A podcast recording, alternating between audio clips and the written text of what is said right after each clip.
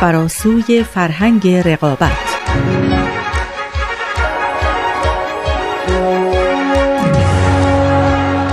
We've literally as a result transformed the conditions of our own existence on this planet. But we haven't yet adapted to these new conditions that we live in. And we urgently need to, because until we do, the scale of human suffering and the scale of ecological degradation on this planet will continue to increase.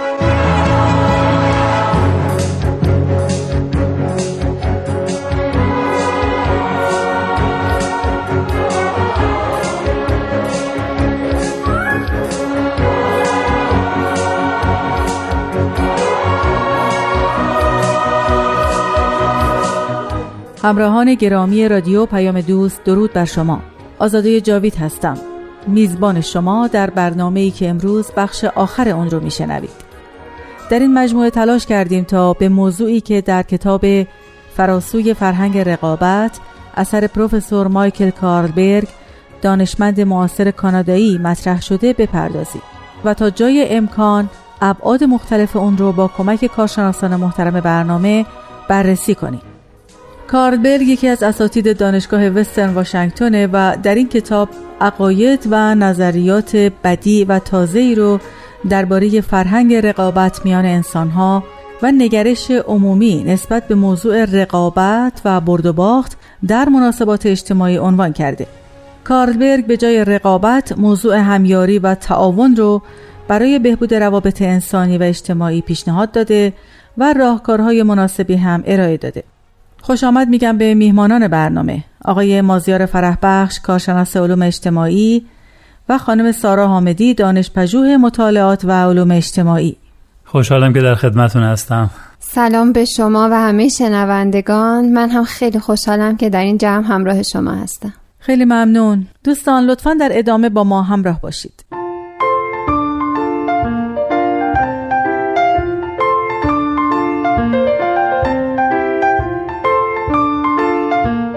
آقای فرحبخش، در این ابتدای برنامه بفرمایید که بهاییان آینده جهان رو چطور می‌بینند؟ خب مؤسس آیین بهایی حضرت بهاءالله در بیش از صد سال پیش می‌فرمایند که عالم منقلب است و انقلابات او یوماً فیوماً در تزاید، یعنی انقلابات عالم روز به روز زیادتر خواهد شد. بعد می‌فرمایند که وجه آن بر لامذهبی است، یعنی ویژگی این انقلابات بیدینی هست و توجه به بیدینی، کما اینکه تا الان در واقع تاریخ این یک قرن اخیر حداقل شاهد این مسئله بوده. بعد می‌فرمایند که این بیدینی منجر به هرج و مرج میشه و عقلای دنیا، اندیشمندان دنیا برای رفع این هرج و مرج اندیشه می‌کنند، اجتماعاتی رو تشکیل میدن، با همدیگه به مشورت میپردازن و در نهایت رجوع به دین رو توصیه میکنند و بعد ادیان عالم رو بررسی میکنند و یکی از اونها رو انتخاب میکنند تا در واقع مشکل رو حل بکنند. خب بدیهیه که بهاییان این انتخاب رو انتخاب دیانت بهایی بدونن، اما باید توجه بکنیم که اولا بهاییان تحقق این امر رو منوط به این میدونن که همه اون اتفاقاتی که الان ذکر کردم بگذره و عقلا جمع بشن و یک همچین کاری رو انجام بدند. ثانیاً این بهایی ها نیستن که این انتخاب رو میخوان انجام بدن و یا اون رو به دنیا تحمیل کنن، بلکه این خود جهانیان هستن که انتخاب میکنند. و بالاخره مهمتر از همه این که در نظر و بینش بهایی ها انتخاب دیانت بهایی در معنای رد دیانت های دیگه نیست. در جهانبینی بهایی ها تمدن کنونی حاصل و برایند همه تمدن های گذشته است و دیانت بهایی هم همینطور، اون هم حاصل تکامل تمامی ادیان گذشته است، یا حداقل جلوه و بروز و ظهور این تکامل هست. نه تنها نفی ادیان گذشته به شمار نمیاد دیانت بهایی، که بلکه بلوغ و مرحله کمال اونهاست. صدی نیست که مانع ورود ادیان دیگه باشه، بلکه صدیه که نود رو هم در خودش جا داده. این انتخاب اندیشمندان دنیا قاعدتاً باید باعث اتفاق اونها بر صلح اعظم باشه، یعنی صلحی که همه ملت‌ها و همه دول دنیا رو در واقع به طور کامل در بر بگیره. خیلی ممنون آقای فرحبخش. ولی به نظر شاید منطقی نیاد یا محتمل نباشه که قدرت‌های بزرگ همگی با هم خواهان صلح باشن. این چطور امکان داره؟ خب یه چند دقیقه مهلت بدید به من. من این داستان صلح توی این دوران جدید رو یک مروری با هم دیگه بکنیم. خواهش میکنم. این اواخر آخرین سال قرن نوزدهم، هزار و هشتصد و نود و نه میلادی، تزار جوان روسیه نیکولای دوم یه پیشنهادی شبیه پیشنهاد صلح حضرت عبدالبها رو در سطح بین المللی مطرح کرد. اما تزار واقعا عاشق صلح نبود، شاید حتی باور هم نداشت. واقعیت این بود که روسیه اون زمان کشوری عقب افتاده و تهیدست بود که تاب و توان رقابت تسلیحاتی رو با ابرقدرت‌هایی مثل انگلیس یا آمریکا و از اون دوتا مهمتر آلمان رو نداشت. بنابراین ترجیح میداد که سطح موجود رو حفظ بکنه. ولی هیچ کشور دیگری هم پیشنهادش رو جدی نگرفت. در بهترین حالت پیشنهادش رو گفتن بشردوستانه هست اما تخیلیه. بعضیام تزار رو تشبیه کردن به خرس آدمی رفتار. گفتن این مانند خرسی هست که روی دوتا پاش ایستاده و دستاشو برده بالا، گویی دست تضرع و زاری بلند کرده و کمک میخواد. ولی هنگامی که شکارچی تفنگشو پایین میاره و از تیراندازی دست میکشه، خرس پنجه میندازه و با چنگال پولادین خودش چهره شکارچی رو میدره، شاید هم اون رو بکشه.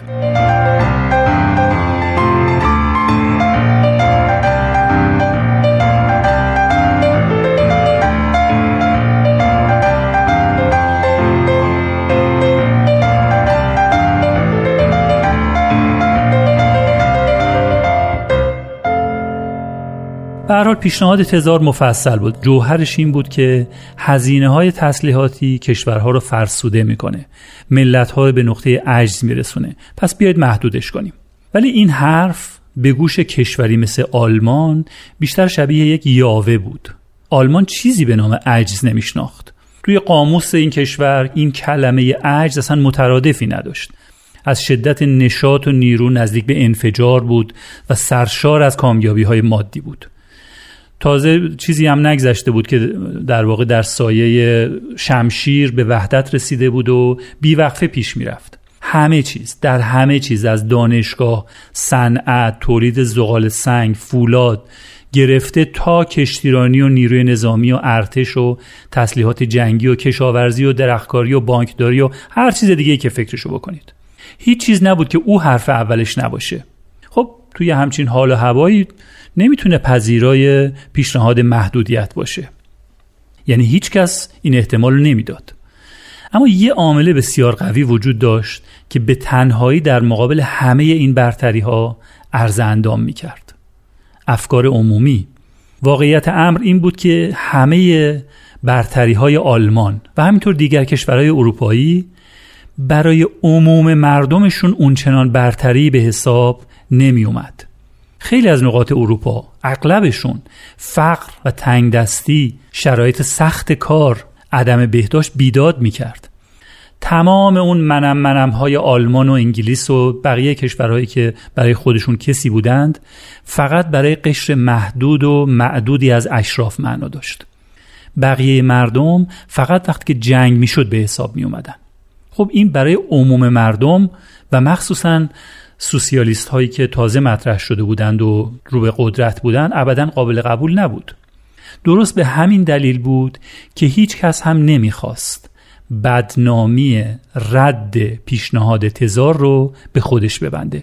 کسی نمیخواست بگن که این بود که باعث شد پیشنهاد تزار عملی نشه. حتی قیصر آلمان ویلهلم دوم هم قبول کرد، گرچه با غیظ و غضب، و در خلوت همه چیزایی گفته بود که هر نوع تصمیمی که به خود قدرت تصمیم گیریشو محدود کنه اصلا اهمیتی نمیده. انگلستان و فرانسه و بقیه هم همینطور. یه خورده ملایمتر با این تز که ما چیزی رو از دست نمیدیم، بذار بریم ظاهرشو حفظ کنیم. به هر حال یه کنفرانسی تشکیل شد که معروف شد به نام کنفرانس صلح لاهه. این تشکیل شد.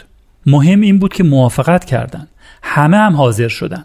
درسته که هر کسی یه هوایی تو سرش بود، ولی این فکر و ایده دیگه نمیشد نسبت بهش در واقع بی تفاوت بود. نتایجش البته خیلی قابل توجه نبود این کنفرانس. چند سال بعدش یک کنفرانس دیگه، یک کنفرانس دوم صلح لاهه در واقع تشکیل شد که حضرت عبدالبها هم لوحی رو در واقع خطاب به اون کنفرانس فرستادند. گذشته از نتایجش، نتایج این کنفرانس در تاریخ بشر چنین اقدامی بی سابقه بود. خیلی ممنون. خانم حامدی، نظر شما چیه؟ خیلی ممنون خانم جاوید. مطلبی که به نظرم میرسه این هستش که درست بعد از تشکیل همین کنفرانس لاهه بود که ما شاهد جنگ جهانی اول و بعد از اون جنگ جهانی دوم شدیم. هنوز هم شبح جنگ سایه خودش رو از سر دنیا بر نداشته. همین مشاهدات باعث تقویت این نظریه شده که صلح با ذات بشر اصولا ناسازگاره و یا انسان گرگ انسانه و این در سرشت انسان هست. من خیلی دوست دارم نظر آقای فرحبخش رو راجع به این نظریه بدونم. بله، خواهش میکنم آقای فرحبخش، شما بفرمایید. خب ببینید، این جنگ هایی رو که شما اسم بردید اکثرا ناشی از حکومت های دیکتاتوری بود. حکومت‌های دیکتاتوری به پایان راه خودشون رسیدن. دیر یا زود این باقی مانده اون هم خواهند رفت.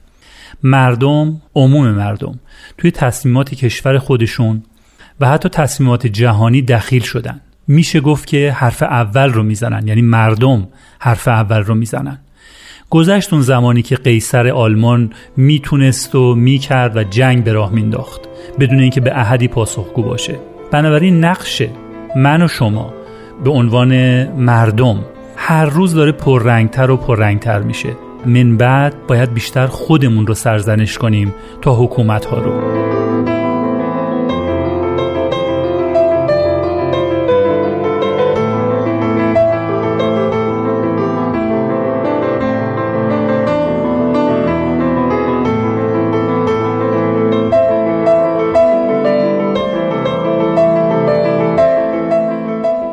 ولی هنوز هم قدرتمندا هستن که دارن تصمیمای اصلی رو میگیرن، اینطور نیست؟ بله، اما تفاوت مهمی با قدرتمندای گذشته دارن.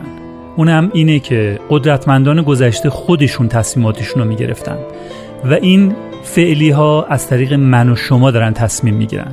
یعنی به طرق مختلف سعی میکنن تا من و شما رو فریب بدن تا به تصمیماتشون چهره قانونی بدیم. تصمیمات اونها رو من و شما امضا میکنیم، من و شما مهر تایید بر اونها میزنیم. یعنی الان روند دنیا اینجوریه.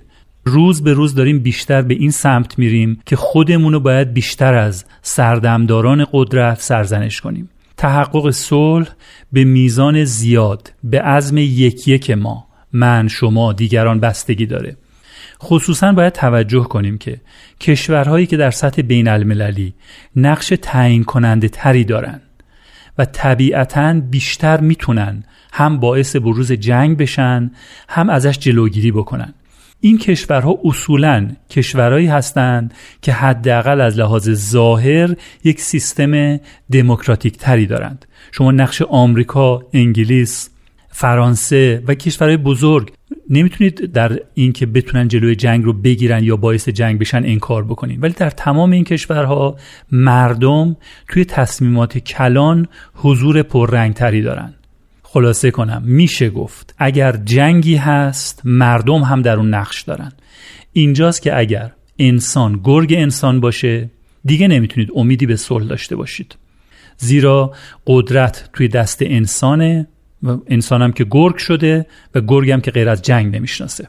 اما اگر اینجوری نباشه، یعنی انسان گرگ انسان نباشه و امیدی به صلح دوستیش بره، پس صلح میخواد، یعنی من و شما. و چون قدرت در دست مردم هست پس میشه به صلح هم امیدوار بود. و از اونجا که مردم بیشتر از قدرتمندان با تلخیهای جنگ آشنان، اونا رو با گوشت و پوست و خونشون احساس کردن، امید بیشتری هم به پایان دادن به این مصیبت دیرینه احساس میشه. واقعا مثل حدیث شیشه و سنگ شده. هیچ وقت اینقدر جنگی نبودیم، هیچ وقت هم اینقدر راجع به صلح فکر نکرده بودیم. همینطوره. نکته مهم دیگه اینه که نمیشه گفت چون تا به حال صلح نشده، صلح برقرار نشده پس دیگه هم نمیشه. باید توجه کنیم که صلحی که ما ازش حرف میزنیم صلح بین دو تا یا چند تا کشور نیست. بحث صلح عمومیه، صلح جهانی مطرحه. این بحث سابقه زیادی نداره که ما فکر کنیم مثلا از ابتدای پیدایش انسان این بحث هست. نه، اصولا در گذشته مفهومی به نام جهان مطرح نبوده. ما نهایتا با چند تا کشور که هر کدوم توی گوشه‌ای به کار خودشون مشغول بودن روبرو بودیم. حالا ممکنه یه امپراتوری هم داشته باشید ولی بازم جهان مطرح نبوده. جهان به معنای امروزیش که سابقه یه قرنه داره، یعنی از زمانی که انقلاب ارتباطات اونا رو یک جهان کرد، با همدیگه متصلشون کرد. توی همچین شرایطیه که میشه گفت که این یک جهان هست. بنابراین اقدامات انجام شده برای ایجاد صلح رو هم باید تو همین محدوده زمانی ارزیابی کنیم.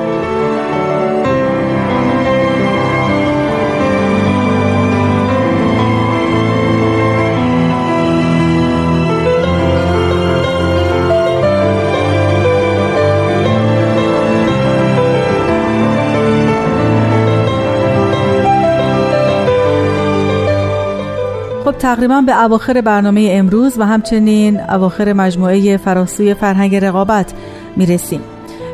آقای فرحبخش، ما میدونیم که آقای کارلبرگ دانشمندی است که به آیین بهایی اعتقاد داره. بفرمایید که آیا باور آقای کارلبرگ تا چه حد در تدوین این کتاب مؤثر بوده؟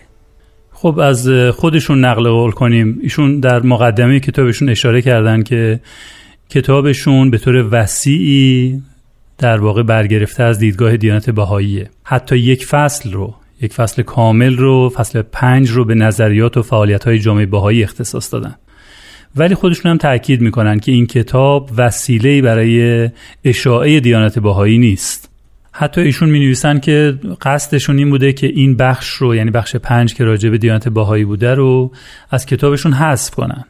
چون نگران بودن که نکنه تصور بشه که این مثل یک اسب تروای روشنفکرانه‌ای تلقی نشه که ظاهراً یه مقصدی داره و در باطن قصد اشاعه دیانت بهایی رو داره. یعنی این نگرانی رو داشتند، ولی بعد از تأمل به این نتیجه رسیدن که نه، این راهکارها و دستورالعمل‌هایی که عملی هست و جامعه بهایی ارائه میکنه انقدر ارزشمند هستند که وجودشون لازم باشه و نظریات ایشون رو تو عرصه عمل نشون میتونه بده. در هر حال کتاب ایشون به میزان وسیعی متأثر از آراء دیانت بهایی یا آراء ایشون به عنوان یک بهایی هست. خب یه سوالی از خانم حامدی بپرسم. خانم حامدی، اگر بخوایم که در چند جمله کتابو خلاصه کنیم، اون چند جمله کدوم‌ها هستن؟ بله، خیلی ممنون. اتفاقا خود آقای کارلبرگ در فصل آخر کتابشون در قالب هفت نتیجه گیری نظریاتشون رو خلاصه کردن. نظر اول این هستش که انسان‌ها هم پتانسیل رفتار رقابتی رو دارن و هم پتانسیل رفتار همیارانه رو.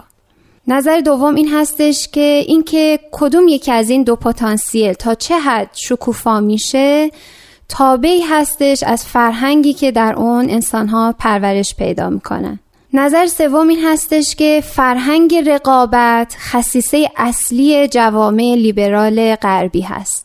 نظر چهارم این هستش که مشکل اصلی رقابت در اینه که فراگیر شده و در همه ارکان جامعه حضور و نفوذ آشکار داره و اینکه از نظر اجتماعی ناعادلانه است و از نظر بوم شناختی ناپایداره. نظر پنجم اینه که رقابت خصمانه دلیل اینکه اینقدر تونسته در طول تاریخ دوام بیاره این هست که از حمایت بخش‌های صاحب امتیاز جامعه برخوردار بوده. نظر ششم این هست که راهبردی که برای تغییر اجتماعی در این فرهنگ رقابت وجود داره فرهنگ اعتراضه که خود این فرهنگ اعتراض از نظر بازدهی به نقطه نزولی خودش رسیده و در واقع باعث شده که به همون فرهنگ رقابت مشروعیت بده و تقویتش کنه. و در آخر نظر هفتم این هستش که برای تغییر مؤثر اجتماعی باید با روش‌های غیر خصمانه و بیرون کشیدن انرژی و وقت از مدل‌های فرهنگی قدیمی و هدایت اون به سمت ساختن مدل‌های جدید عادلانه‌تر و پایدارتر پیش بریم.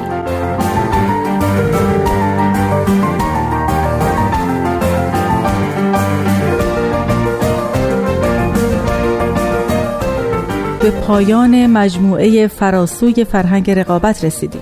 جناب فرحبخش، خانم حامدی، ضمن تشکر از شما امیدوارم که در برنامه‌های آینده رادیو پیام دوست شما رو ببینیم.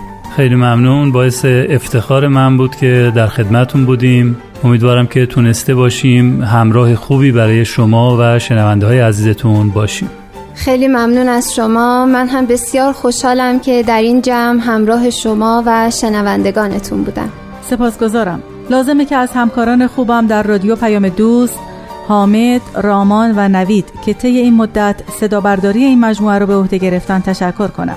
من آزاده جاوید، تهیه کننده و مجری مجموعه فراسوی فرهنگ رقابت هستم. به امید دیدار با شما در مجموعه های بعد. بدرود.